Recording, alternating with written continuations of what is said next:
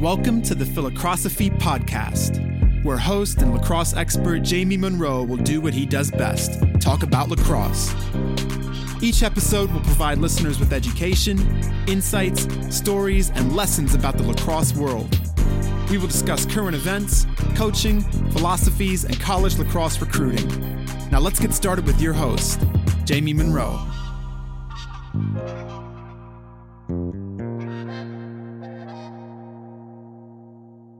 How's it going, everybody? Really excited to welcome Lars Tiffany, head coach at the University of Virginia, to the Philocrosophy podcast. What's up, LT? How you doing, man? Happy New Year. Yeah, happy New Year. It's wonderful to be here in 2023. And uh, you guys are showing up in a couple days. Uh, we'll start training, little helmet, six gloves, first few days. Yep. Um, and then we're going to get it after it 100%. Can't wait. So cool. Seventh year, right? Yeah, how about that, man?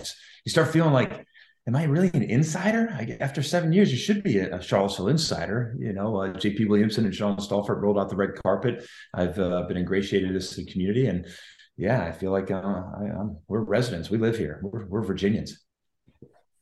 All right, let's kick this off with a question I usually ask you: Is you mentioned that you like to have eight great books for your players, one a semester. First of all, what a cool concept. I knew you were doing, I knew you did team books, but I didn't know you did eight books. Do you try to pick the books to all fit together or are they all just sort of separate and important? They're, they're really more separate. Uh, the fun part of the experience for me, Jamie, is I'm almost like an editor. I get to review. A lot of people come to me with books. Hey, I got a great idea. Uh, I got a great Jon Gordon book or uh, Shackleton's Endurance, you know, I, and, and I get to review and read them. And I read some great books but then I, have got to sort of does this fit with 18 to 22 year olds? And can there be multiple messages throughout the semester? You know, we'll use a book and we'll sit down and talk about it in our cultural meetings um, weekly in the spring and uh, every other week in the fall. And so I've got to like, okay, can this book handle, you know, let's say up to 10 conversations and stimulate us? Um, the book we're doing right now absolutely does this because we're on its second uh, cycle with it is uh, Legacy by James Kerr. And and so it's it's been really fun. Now we have eight books now. The concept being eight semesters. Hopefully, you're here for eight semesters. You've done in four years. You move on. But I'm open. I'm open to new suggestions because we could replace one or two. And uh, but yeah, it's been uh, it's been something that wasn't a part of the game plan when we arrived here in Charlottesville. We didn't do this in Providence, Rhode Island, at Brown, um, but it was born out of necessity as we were uh, transforming the culture. What's legacy all about?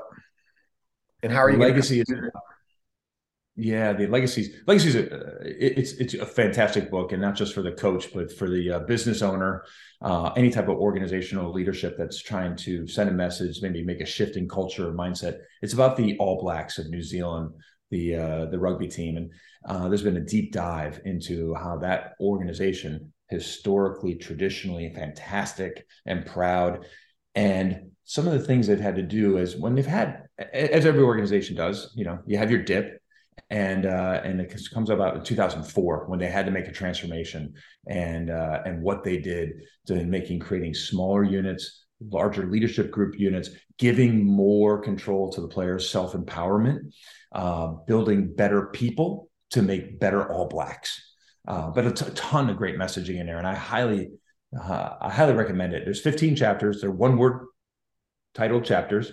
You know it could be character. It could be learn. It could be pressure.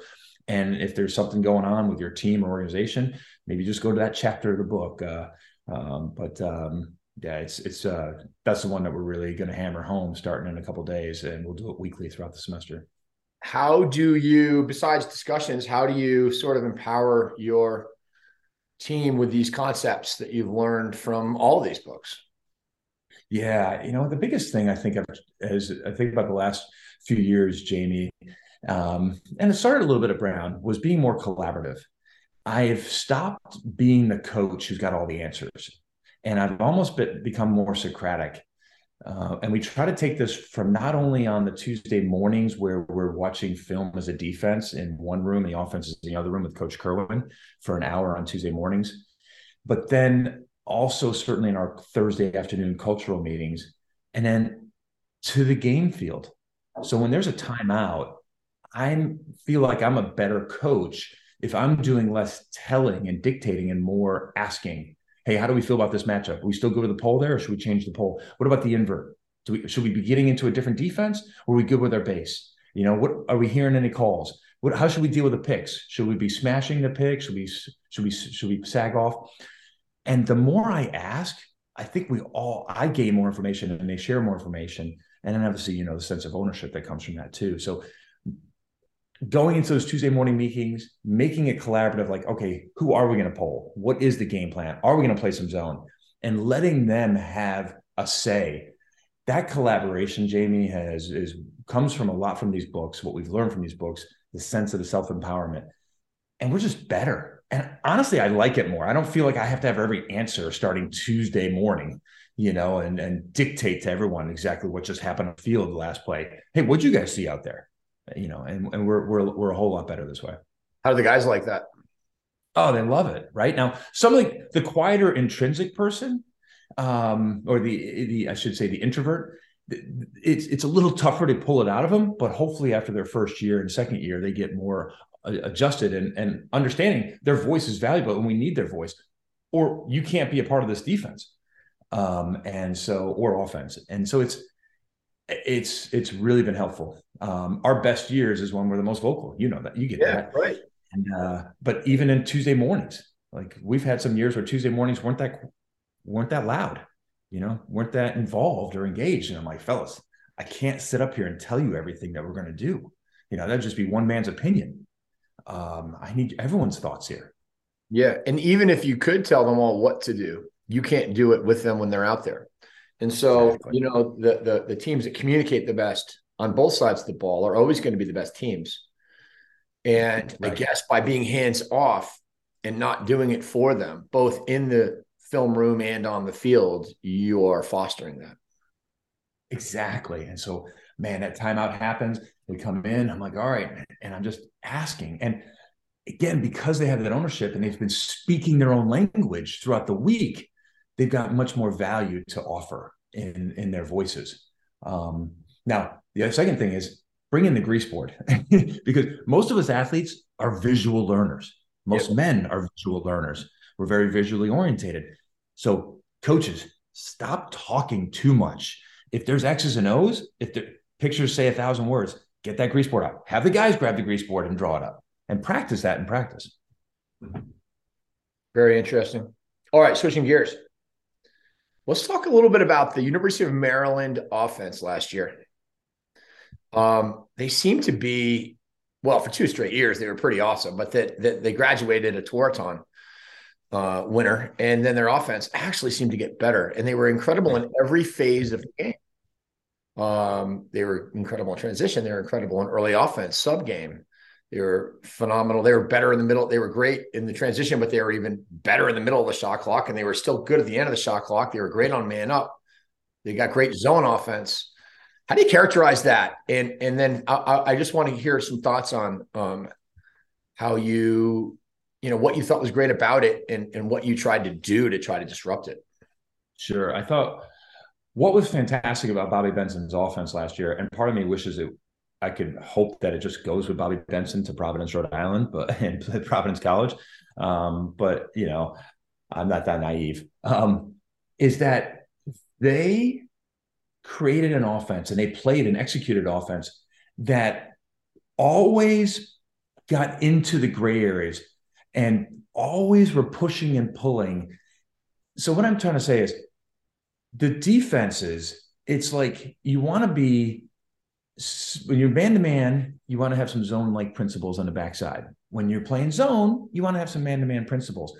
So let's get to our man to man defense. We're playing man to man defense against Maryland. We're playing man to man defense against everyone in the sense that how does what does the off ball player look like? What is the off ball player doing? Is the off ball player who's adjacent showing a little bit, stealing some real estate in a sense? The phrase is the off ball player in the crease starting to slide, hedging a little bit, well, that's where, as a defense, you can steal a little bit of yard or two. You can help the on ball defender who may be slightly getting beat, but you show a little bit and you get back, you scrape back. Maryland's offense last year took advantage of all these little things you do as a defense to help the on ball defender. And what I mean by that is so if I'm guarding you, Jamie, off ball, and I'm hedging a little bit to the on ball, if you just stand where you are, I can do both. I can guard you and hedge. But you didn't just stand there. And now you could clear through, which is what a lot of good lacrosse does, clear into space when I show or start to slide. But instead, you pushed away from the dodger, what some people call drift or fade. Yep. And now if I hedge towards the dodge, I'm like, uh oh, you're further away from me. You kind of, I, I, what am I do? What do I do here? I can't really help. I can't really help adjacent. Maryland did what we call a drift so well. And then we're able to make that pass to the drift man, which is that takes practice. Yeah. You know, because that's not a normal line drill coming right Because at you're you. you're throwing the ball. It's kind of like a quarterback throwing it to a, a running back in the flat and trying to put it ahead of them a little bit so they can turn the corner and basically initiate their their dodge before they catch the ball.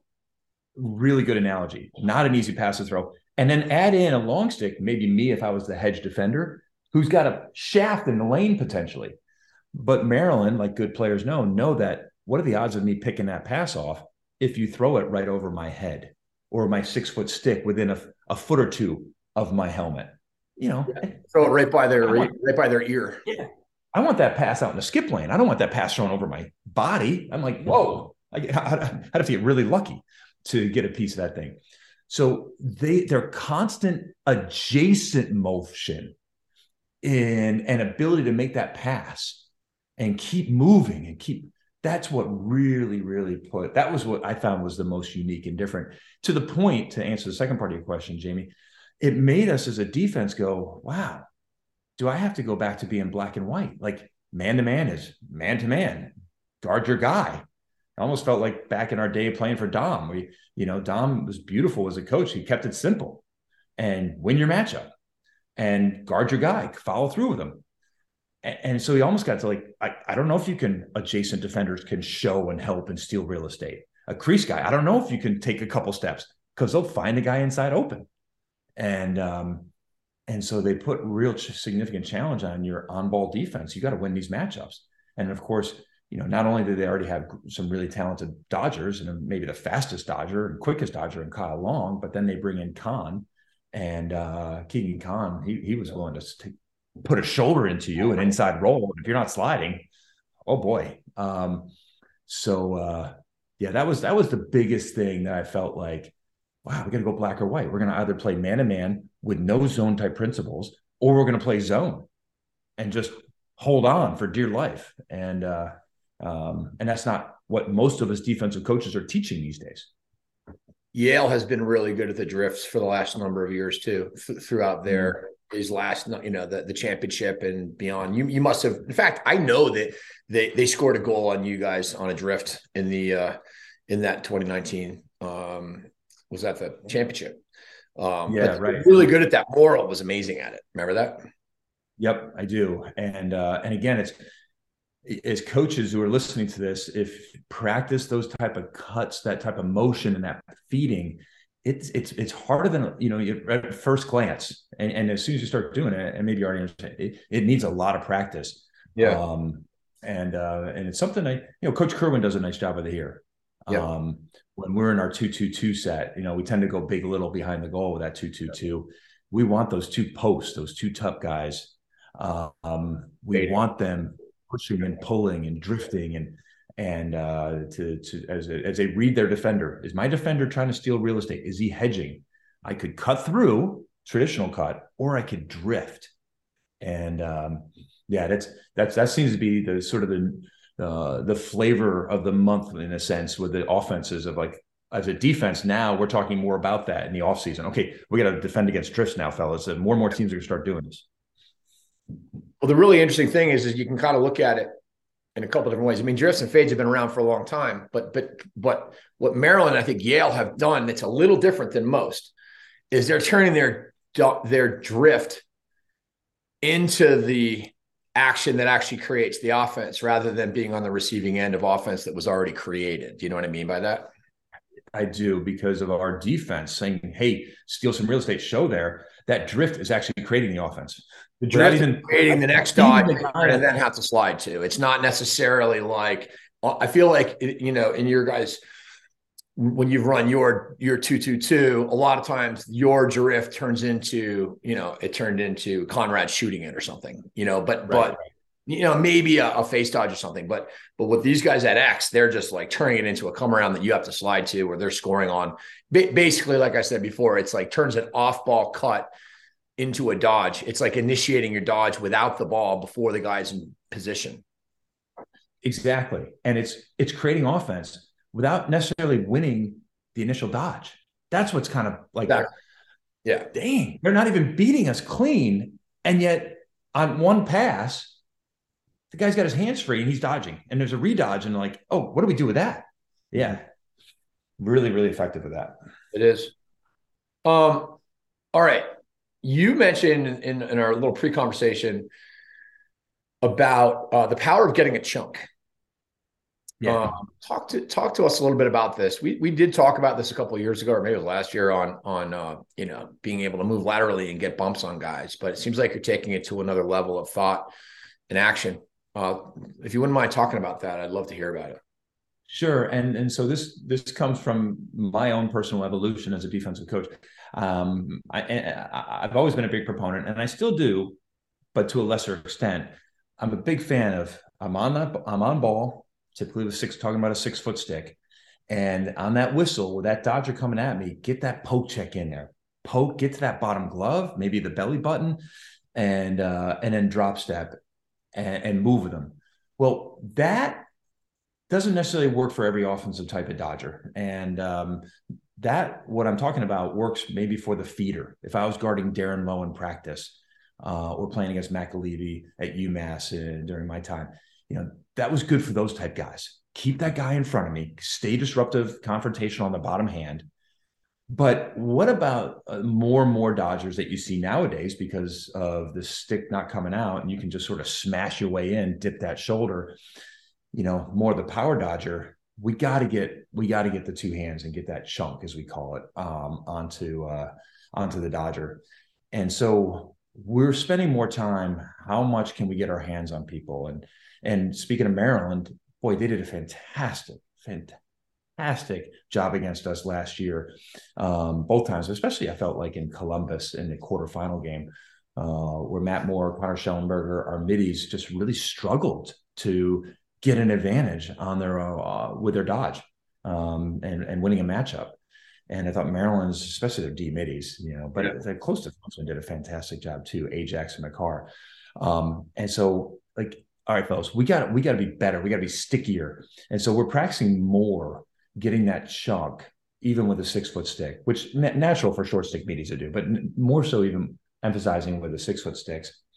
And we're going to start doing something in practice. Um, uh, some 66 percent of um, the defense. We're put, we're to change some one of our 66 days sometimes and say, okay, this is sort of like uh, Viking training. Like Vikings are training, they can't slash each other; they kill each other and just in training with their swords. So let's stop slashing each other in practice. If Jamie's dodging me and I'm able to get a chunk on Jamie for the drill for the 66, he can no longer keep dodging the score. He can just he just moves the ball along. And um, and so the emphasis now, the, when we're doing 66 Viking, is he's got to you got to make a move that's shiftier. Can you really truly beat me, as opposed to relying on smashing in and stepping away and hoping someone slides. Um, and um, and then defensively, if we slide, if we slide and see your neck, you know, and, and the second guy comes to you and slides to you, and it touches you, boom, automatic turnover, balls down.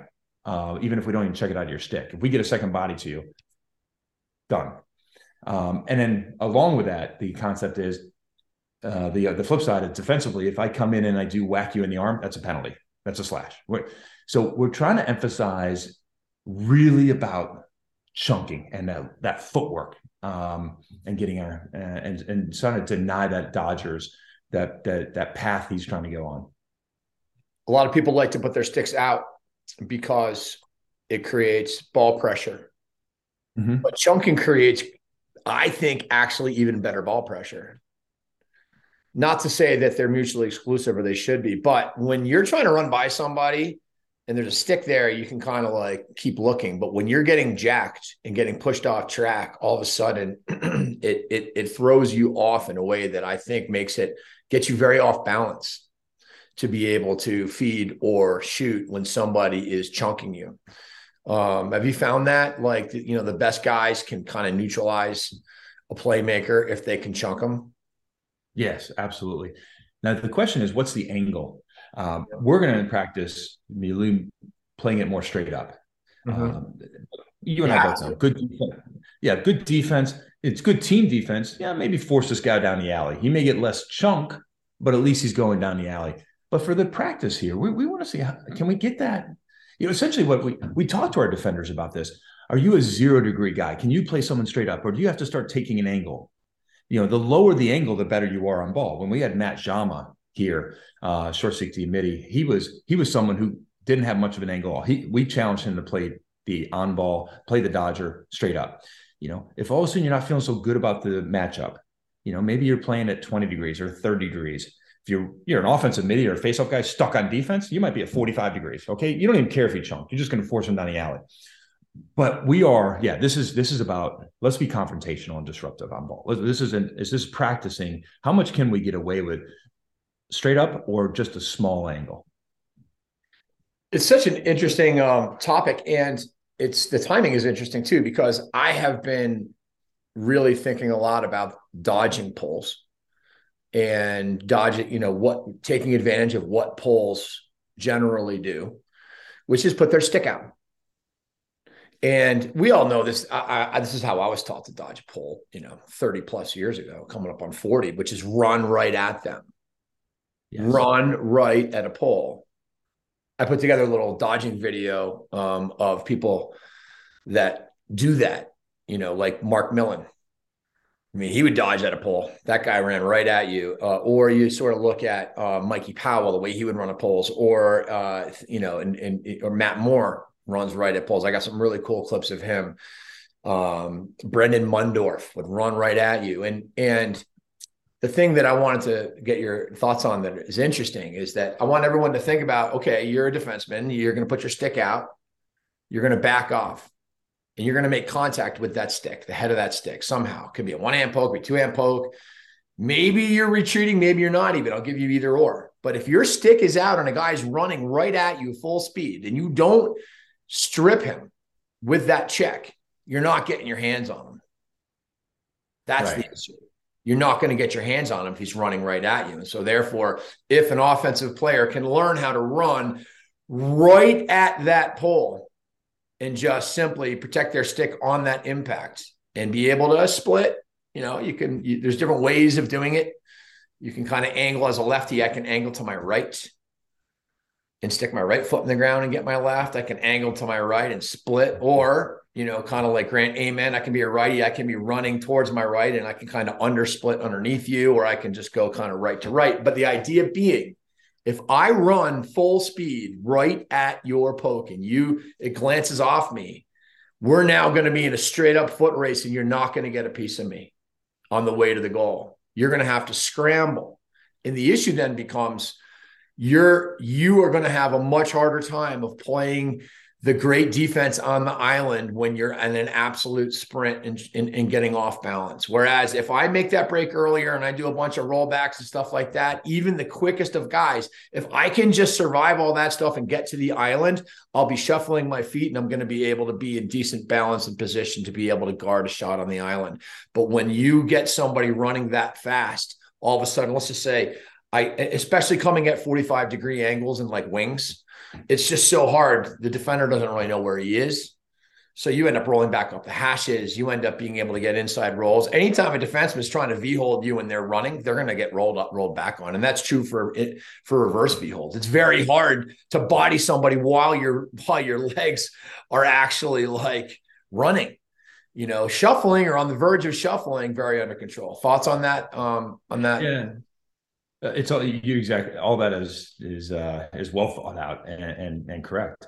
Essentially, you know, as I've I've learned from you and as I evolve, I'm trying to work my defense to integrate different styles. Yeah. If you're guarding the Mundorfs and uh, you know the the Matt Moores, they're going at you. The, poking them, that's not doing anything. No. Um, and so you got to understand this guy is an alpha male. He is going to pound his way, you know, maybe with some quickness, you know, but he, he's going to lower his shoulder. He's going to get to the five and five. That's his objective.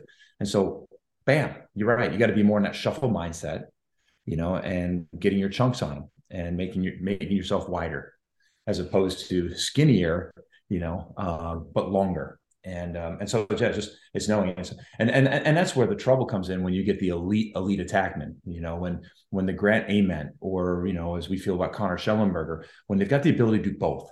You're like, if you stay if I'm if I stand here against you know Connor Shellenberger or Grant Ament, they're feeding.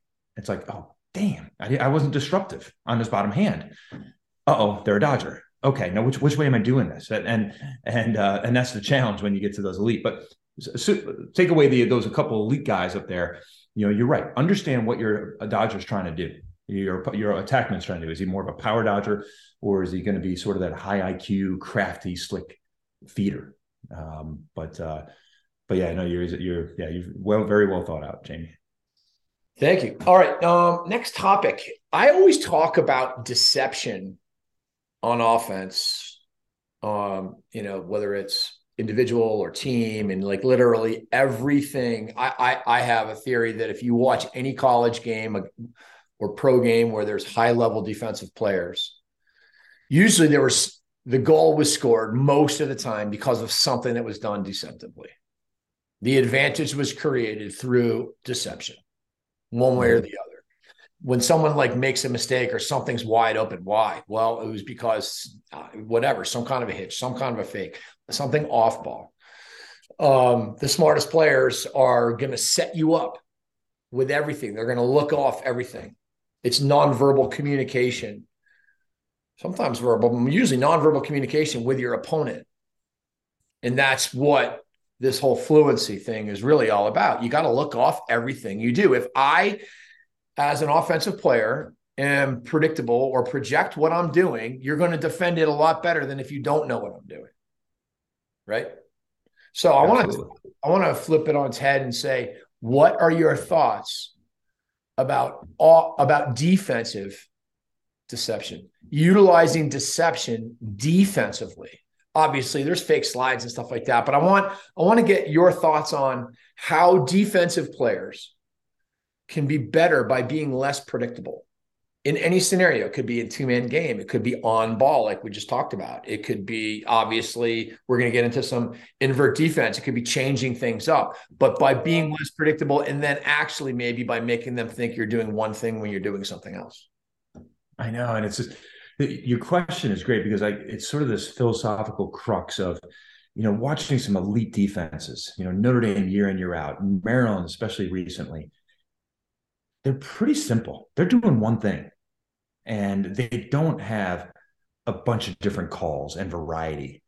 Um, versus, you know, what you're insinuating, which is kind of what I intuitively like to think that let's let's keep the opposing offense coordinator on our toes. That we might go into an invert zone defense when you invert us sometimes. Um, and I'm a big fan of certainly pick play you know, some teams they play picks one way and one way only, and they're really good at that way, but it makes them predictable. Mm-hmm. And uh, and so the challenge is for me is if I'm going to have multiple ways for our defense to deal with on-ball picks, I've got to practice it a lot so we don't become that defense that has a bunch of gadgets that they're not really well run. Then fundamentally they're going to break down. And so it's it's incorporating that. So we definitely do that with picks. We uh, we have three or four different things we do with picks, and so therefore to do be effective that way, we deal with picks almost every day in that 15 minute pre-practice, the first 15 minutes when everyone arrives before the dynamic warm up and and getting the heart rate going. We're doing uh, four to five minutes of on-ball pick play, you know, and in a slower, more mental state.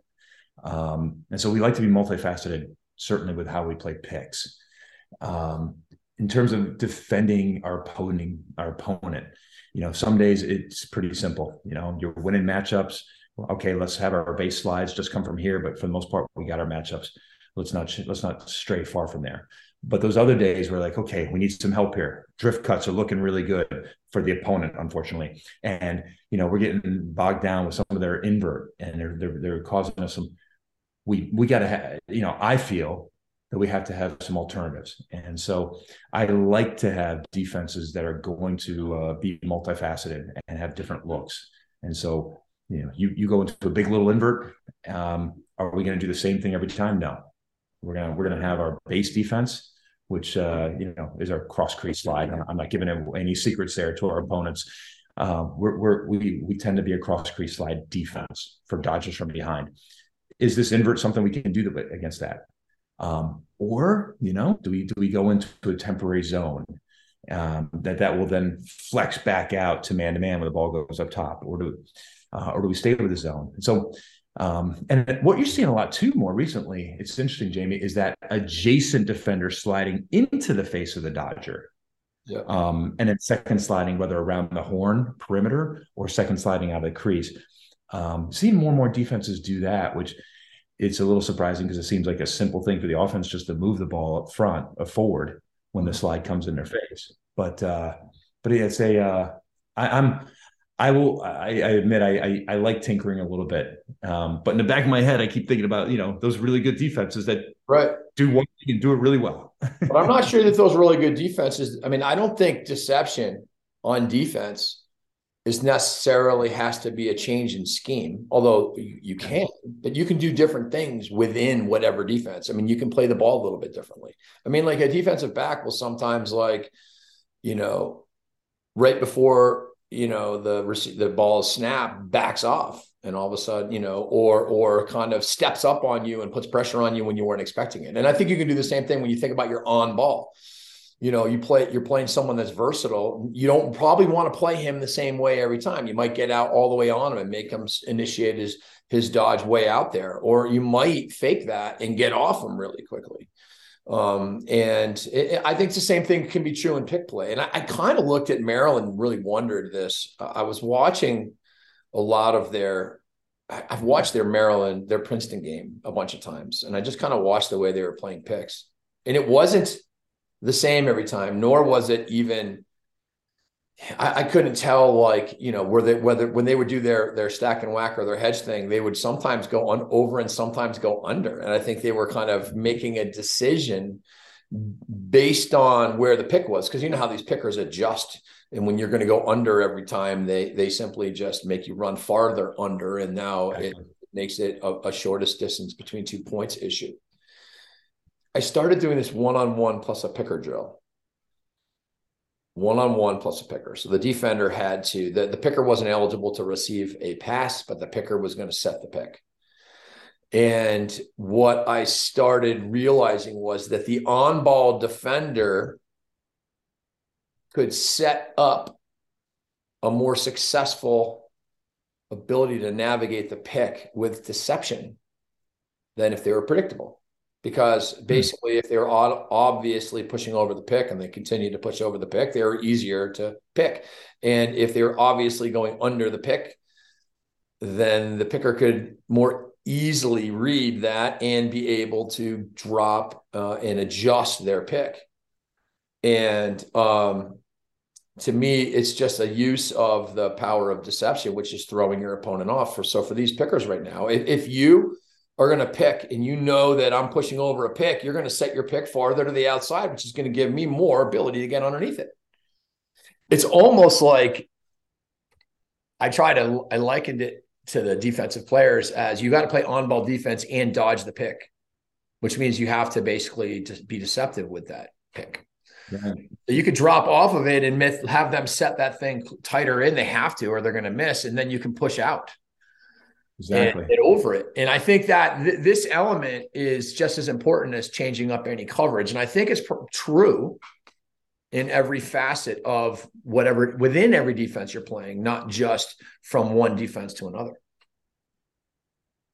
I'm, I'm typing this to myself because I'm going to ask my defensemen um, when we when we get together in a few days and start up the 23 season. How many of you are deceptive? How many of you are um, switching it up? Are you showing like, hey, I'm going to act like I'm going under, but then in the last second, I'm going to go get physical and get a chunk in, or vice versa? Um, I haven't really thought of it that way. For me, the the diversity has come with the off ball man. Is he going to go out there and get a chip or double dog um, the Dodger, and um, or or is he going to play off of it? You know, and I haven't had really thought about the uh, the variation in terms of the on ball defender. So it's a it's a really cool thing to think about, Jamie. And I'm gonna I'm gonna ask my guys if any of them do it already, or are thinking of, have been thinking about it, and how many are like me and never really thought about it.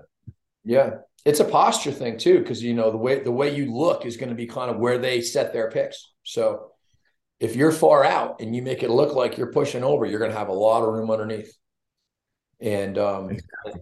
Likewise, if you back off, they have to. If you're if you're if you're not out on your guy, they're they're going to have to set their pick at the angle that they think you're going to be taking. And so if you can if you can make those plays, now you can't always, and it's not easy, but but I do think it's interesting, and I think it just comes back down to deception with everything. I mean, you know, making it look like you're not doing something that you're doing, it will, without a question, be harder for your opponent, always, and it's on both yes, Exactly. Now I can think certainly, especially with those razor picks, the low angle, just below GLE picks if the offense knows you're going underneath, they keep moving. The picker keeps moving and moving and moving. All of a sudden, you know, um, they're, they're maybe getting a shot, you know, without even getting right. for check.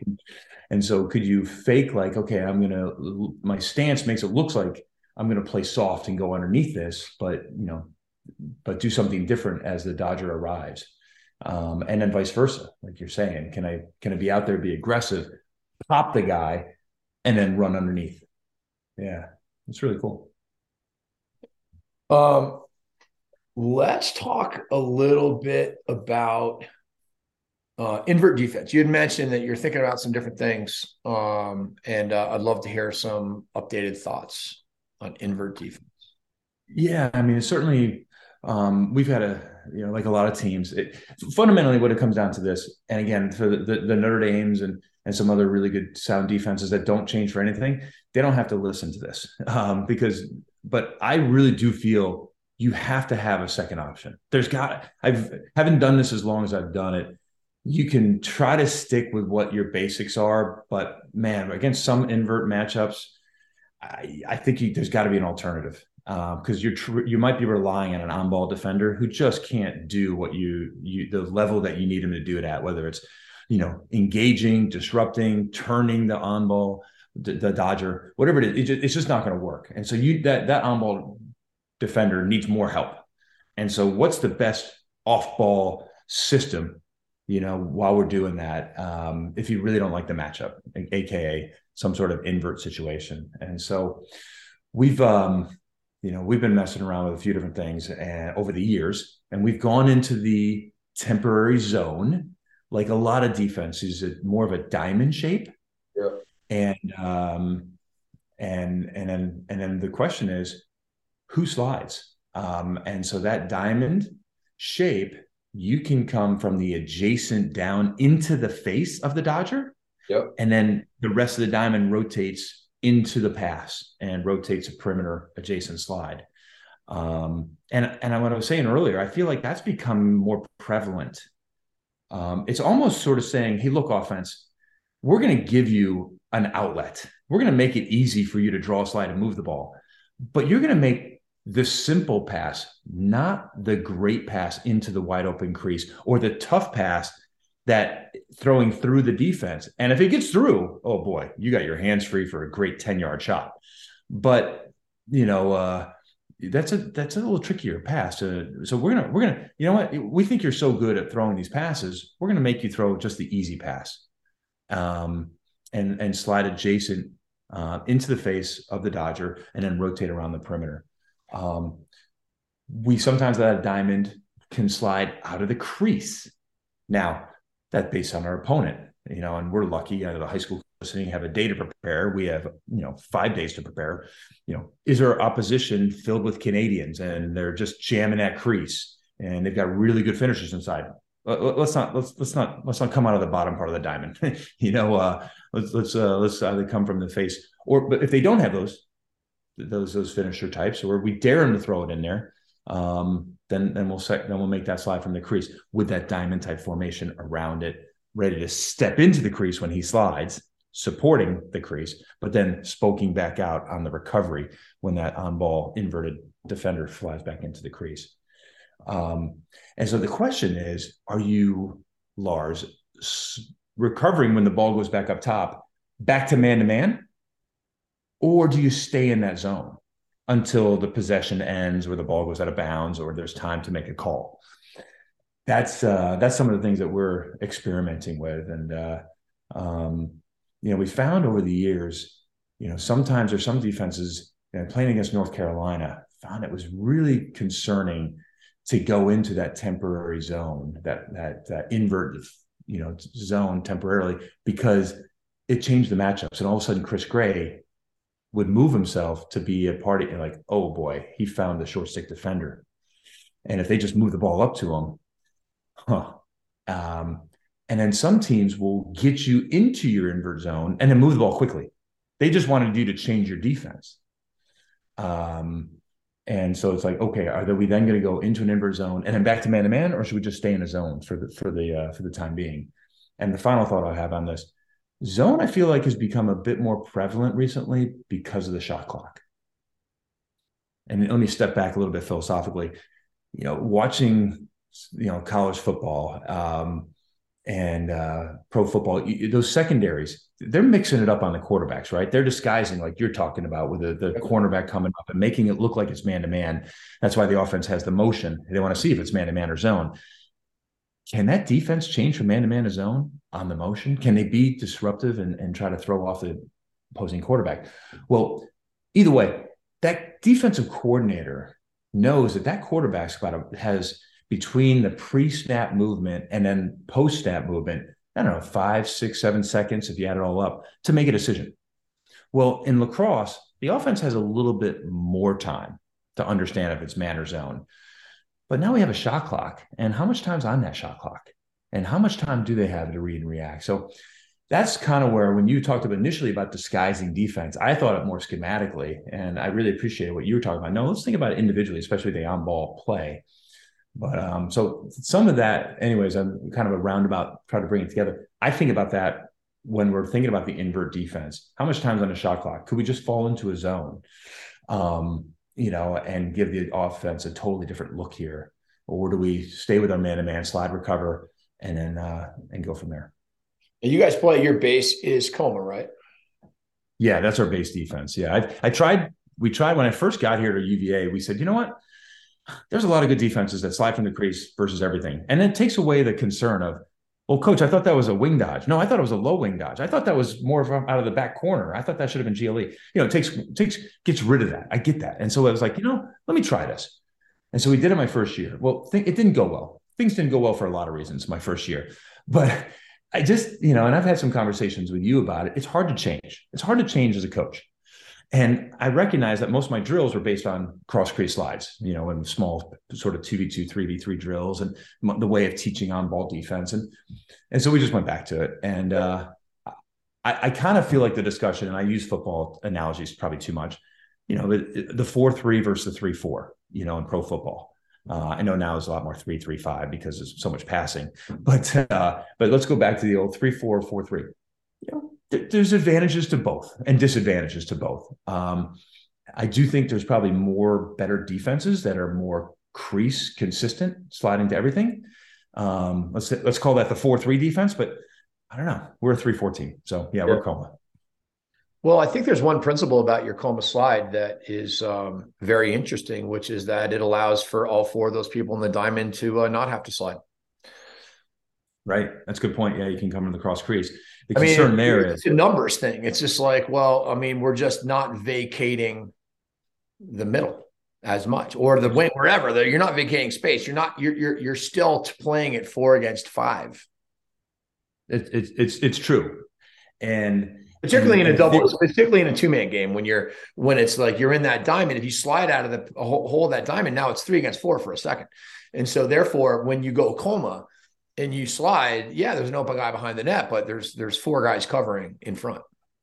Exactly. And and when the opposing offense, and again, this is sort of matchup based, the personnel base of our opponent, when the opposing offense has six fantastic lacrosse players or very about equal level, you're right. let's go with that. Um, the counter for me is when that other offensive player in the two man game standing at X is, you know, Grant Ament, Chris Gray, Connor Fields, whoever I've had to go against over the years, Rob Pannell when I was at Brown. It's like, you know, let's not slide off him. Let, us not let, let us not have him be the guy who catches the next pass and now he's looking through a defense. Um, right. So it's, it's a little bit of, you know, I, I, think I used to slide that cross crease no matter what, and then over the years as I've evolved, and like, huh, I don't know if I want their quarterback having his hands free that much. Yeah. Well, because usually it's the quarterback with the ball, and you're just happy to have him throw it to that um, midi behind the net. But when it's the other way exactly. around, not so much. Exactly. If it, if it's the quarterback who's coming around, then that's where that adjacent slide in his face is really effective. We we've done this in the past to a lot of really good attackmen. Make them make the pass that anyone else could make up the side. Anybody can make that pass. These guys are great attack. These we're, we're talking about their best player. He wants to throw the through ball or the into the high crease or you know you know, thread the needle to the back pipe on the guy sneaking the back pipe. He doesn't want to throw the easy one. You know, it's like Tom Brady, you know, well, maybe not 45 year old Tom Brady, but, you know, the quarterback doesn't want to just throw the dump down to the wide, to the uh, running back every time for five yards, you know, eh, but let's make him do that. Great stuff. Hey, so you're the head coach of the Haudenosaunee? Yeah. How cool is that? Very cool. Tell us a little bit about that. Tell us about your experiences and um and kind of like what it's in what what this position entails. You know, give us the update on the staff and and tell us some stories about the players. Sure. Yeah. So it all started. I was I was invited by Mark Burnham uh, five years ago in 2017, preparing for the 2018 World Games in Israel, and um, and so I, I was a part of that staff. And what a wonderful experience! And it's it's invigorating. It's it's spiritually and emotionally uplifting. It's like good, good for your soul to be around native people. And we all know that they gave us this game. Um, but it's truly a religion. We, we, I mean, you talk about like, oh, football's a religion in the South in the SEC. Yeah, it's a nice analogy and it's somewhat true. But I mean, lacrosse is religion. It is the spirituality. It's mm-hmm. so connected to their culture. And unlike any other sport that I know of, maybe there's some out there in some other indigenous communities in this world, but it's so connected. It's and it's uh you know so I, and I was lucky enough, uh, as you know, to grow up with the Onondaga people. Uh, going up when you grow up in Lafayette, you're adjacent to the Onondaga Nation, uh, one of the six nations of the of the Haudenosaunee, which we used to call the Iroquois, and um, and so I, I was I had access to something that most people don't, and I learned so much, and it's made a huge impact on my life. And and um, and so, anyways, let me fast forward this. I don't want to make this the twenty minute commentary, but so so I'm invited to be a part of the assistant coaching staff in Israel, and it was just like the seed that I needed replanted to remind me of the roots of this game and the spirit of the game, and it's a player's game. Um, and um, I had a great experience. Um, we uh, we did lose the U.S. and we lost to Canada twice, but uh, it was a wonderful overall experience outside of the of the losses. And um, um, the Haudenosaunee uh, National Lacrosse Board um, offered me the opportunity to lead the program this uh, this upcoming year in San Diego, and um, um, it was a it was a wonderful opportunity that I just couldn't say no. It's almost almost felt like this, like I, I was sent off into the world on my mission to go spread lacrosse that I'd learned at Lafayette and from the Onondaga people, and now I've been called home in a sense. And I, and I know I'm stretching that a little bit, but that's how I really feel about it. And uh, and of, of course I say yes. Um, and what a what a wonderful opportunity. Um, I get to work with Scott Marr again. Scott was with us in Israel, and uh, obviously Scott has a really really strong relationship with Native people and some some of the best players ever. Certainly a lot of guys named with last name Thompson, mm-hmm. and uh, and others. Um, and then Vince Longboat is on our staff, and Chris Doctor, uh, two natives. I told the team from the get go when I met with them uh, on the first Zoom call. Thank goodness for Zoom, by the way. We didn't have this five years ago, obviously, or didn't think didn't know about it. We are being able to touch pace points and have much be more much be more organized because, like all native national teams, we're all spread out. So, but in our first meeting, I told the fellows, "Hey, fellows, my objective here is that I'm the head coach for the Haudenosaunee once, that I share what I know. I share what I give. And, and through my leadership, we develop more leaders and we develop others to run the Haudenosaunee, uh, hopefully Native Americans to to run native this Native American program uh, in terms of on the field as coaches and certainly uh, as players because you have to be. But I just that's my objective here. Um, so it's a uh, we've had one real uh, tryout weekend up in Buffalo, New York. Uh, we were lucky to be between the weekends when they had five feet of snow and when they had the worst blizzard in 55 years. And so we were able to get together there and have like Jamie, like six hours of lacrosse one day and then three the next. And like you wouldn't do that with your college teams. You wouldn't do that with your high school teams. Um, but I tell you, just that spirit of playing. And yeah, maybe keep score, but it doesn't really matter. We just want to play. We just want to compete. And that's what I talk about this, the, the uplifting energy that uh, it's wonderful to be around. And hopefully the listeners, you, you just experience it if possible, or at least attend to it, watch it. Um, and having the voices of the men, having Randy Staats' voice, having Lyle and Jeremy, Jeremy Thompson, what a leader that guy is. And now Zed Williams picking up a six foot stick. Uh, it's a challenge he's always wanted to try, but he also understands we need that. We, you know, here's one of the best offensive players in the world, but we, you know, the deficiencies are we just don't have as many guys with the experience with the six foot stick. And, and Zed loves this challenge. And dang, doesn't he look like the prototypical defenseman at 6'2, 240 you know, and and he's got pretty good lateral footwork. Um, but it's uh so we're coming up again with our next scrimmages in a couple weeks. We're gonna all meet in Albany in uh in late January and scrimmage Scott Marr's uh Great Danes team. Um and uh the guys are gonna get together once or twice throughout. But I tell you again, as I referred to the Zoom, we've had five defensive meetings by Zoom. We're using something, uh, not Zoom, but Score Break this wonderful teaching video online tool. Um, the score break's been fantastic for us. And again, this wasn't around last time around. And um, and so it's been really advantageous for us in terms of watching game film, whether it's of the Haudenosaunee, I should call them Iroquois, so was Iroquois in 2018 against Team USA and Team Canada. And then watch, we're using UVA practice, you know, clips to, you know, as, as I teach our systems and our nomenclature. Um, but the most important thing, as I started this conversation with you about, is making it collaborative. Because again, what's my ultimate goal is to develop leaders develop so they can be more self-sufficient, so they can drive this bus the next time around. And and it can be Native American led. And so I want it to be collaborative and and sharing ideas. And that's been rewarding to see some some people who are more introverted expressing and being more communicative partially because they're starting to understand the system better. You know, you don't understand it; it's hard to say anything, but they're starting to understand it better. And so through the score break sessions, um, we're making some headway. We got a long way to go defensively, you know. Um, but um, I tell you what, Jamie, to, to summarize it, it is it is a wonderful gift to spend time with these with these men and uh, to remind yourself about this game and and its roots and uh, and the energy and the spirit of it all. Yeah, so cool. How, how many Native American lacrosse players do you think there are on the planet? Yeah. You look at the, the US population of lacrosse players, I don't know, let's just call it 750,000 to a million, some in that ballpark, right? Canada is probably between 50 and 100. The natives, I, I went through an exercise. I asked Darius Kilgore this, I don't know, four or five years ago and he started adding them up. That's how few there are. Oh wow. He's like, well, you can actually add them. well, just like nation by nation, you know. He's like, all right, well, on Six Nations, I think there's about 560, and he's like, there's about 120 on the Onondaga, and he just kind of went through it. I mean, he went through, you know, and it was like 1500 to 2000 is the number he came up with. Wow. Now I was gonna I was gonna ballpark maybe it's 3, I don't even know. Maybe it's five. I have no I, I don't know. I'm just telling you what he had said in the way in, in the way he kind of was doing the back back of the napkin math of just going through reservation by reservation.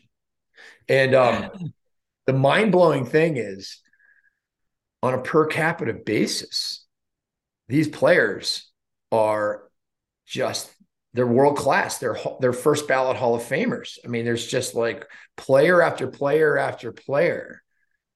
There are more kids playing lacrosse probably in Greenwich, Connecticut yeah, right.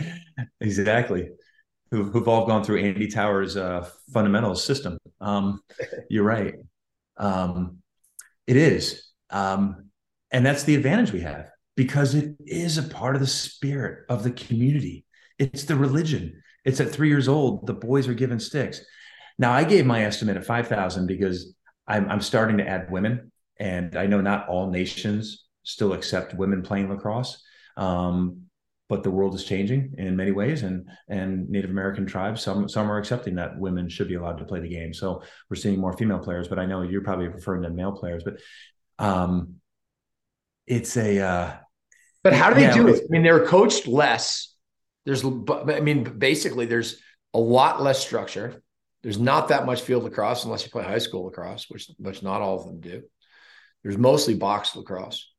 But just think about how the most skilled players we've ever seen. And it's just like the most skilled things, the most creative things we've ever seen in our lives continue to occur from these players that did not grow up with private lessons. They didn't grow up with a club lacrosse. They didn't grow up with a lot of coaching. Yeah. And it's, it's probably part of your thesis if you, if you ever actually created one for what you've been promoting for many many years jamie you know it's just play it's free play it is Guy, they are the exact example Exactly. When you, if you go to the uh, the when I go to Onondaga and I go back there, and now there's several beautiful box lacrosse arenas. One was just built in 2014 or 15 when it was finished. It's open. There's no gates on the door. I, I walked right in. You know, they'd see me as a white man, like, "Hey, who are you?" I'm like, you know, luckily I'm, you know, I've, I've had a pretty good coaching experience and they're like, oh, okay, you can stay, you know, but, you know, or you can, you know, just got to sign this waiver. But as a native, you can just walk in, you know, you want to kick a soccer ball, I guess you could kick a soccer ball too. But you know, most of them are walking in with the lacrosse sticks, you know, and uh, they're playing, and it's just always. And again, this is something I found growing up with the Lafayette, New York, and playing with Jake Lazor and Joe Solomon and T Bone Homer and Brad Powless and all these others. Like we wanted to win a Section Three championship, we wanted to win league championships, but whatever happened happened, and it was like, when's the next game? When, when, when do we get back on the court? When do we get back on the field? When do we get, it was just like, just wanted to keep playing. Um, and it's just, it's kind of, it's in the DNA, it's in the spirit, it's in the soul. And so you're right, all those extra times of touches and play without as much structure as organization as we think we they need. Look what we've got. It's amazing, isn't it? Lyle Thompson didn't get to where he was by t- being told what not to do. Right. exactly. Exactly. It's uh yeah, it's it's a uh now that's the beauty of it on the offensive side. as as uh, we could probably sit here and talk at hours, defense probably needs a little bit more of an enforcer. Need a little bit more of a structure. You know, defined systems and communications and and, and, that's where we struggle. That's where we're behind. I mean, but don't you think it's it's it's it's has there's some of that, but it just ha- it, the reason why Zed is playing defense is you just need more athletes back there. Yeah, I mean, this just comes right. down to this just comes down to the numbers. I mean, if there were fifty thousand Native Americans, uh, you'd have you'd have the athletes that you need. You'd have enough of them. Mm-hmm. It's true, but you know, and obviously the simplicity of the fact that the box lacrosse is a, is a short stick, and many natives, along with the Canadians, play the box. Um, look at the look at the Canadian defenseman. You know, I mean, like last, you know, 2021, the defensive player of the year. I mean, every time you turn around, there's another Canadian. Um, you know, and I would imagine the same will happen with natives if if they're if they're better athletes to start playing defense too. And and, and so the numbers thing, I, I hate to be someone who gives up a lot of excuses. You know, it's uh, I tell my team all the time, we get good excuses, we'll get good at losing. So I don't want to say, yeah, we only have 2,500 or 3,000 men to choose from. But but I so I try to focus on the positives because they're born with a stick. This is part of the spirit, the religions, the culture of who we are. So we're we're actually lucky. We've got the advantage. And we got the advantage that we can't rely on these unknowns coming from other parts of the country. We got we got to rely on us. Let's go. It's us. We got to make this happen. Yep. Um, but I will say where the numbers come in is a little bit where you're talking about the defense um, and then it's like, how many face-off guys do we have to choose from? How many goalies do we have to choose from? Right. That's really where it's like, you know, we're fortunate to have Hill, and uh, and there's a couple young goalies coming along, but that's where the numbers are like, ugh. You know, when Jeremy Thompson finally, you know, isn't able to keep playing, gosh, that guy's like probably 36 years old and he's our best faceoff guy and he's an incredible athlete. He's he's pure, he's healthy. He doesn't put in the toxins. He cleans a clean life, and you can see what an amazing what he's been able to maintain. Who's behind him? You know, and and that's where it's that's where the numbers thing you, you puts the big question marks. Yeah, I mean, when I was talking about the numbers, I was just kind of blown away by the fact that on a per capita basis, they've created more world class or Hall of Fame level talent than any population, probably in any sport. It's just absolutely incredible. And I do think it would translate to offense and defense. You know, you're going to have great lacrosse players that are smart, and, you know, Lyle could probably be a good defenseman if you wanted to be. Um, all right, switching gears. Switching gears. Okay. Miezan. Yes, Ricky. What a pickup, dude. Talk to us about Gush a little. I know. Well, I, I am going to admit, you know, sometimes you work your butt off as a recruiter. You know, multiple handwritten notes, multiple home visits. You know, thinking about everything, the conversation, just to get it right. And you and you yeah, and, and sometimes you still don't get the recruit. And then, but the ones you get, you're like, whoa, that was awesome. Uh, and then there's the ones like Ricky who just jump in the boat, you know, while you're fishing. They just jump in your boat, and it's.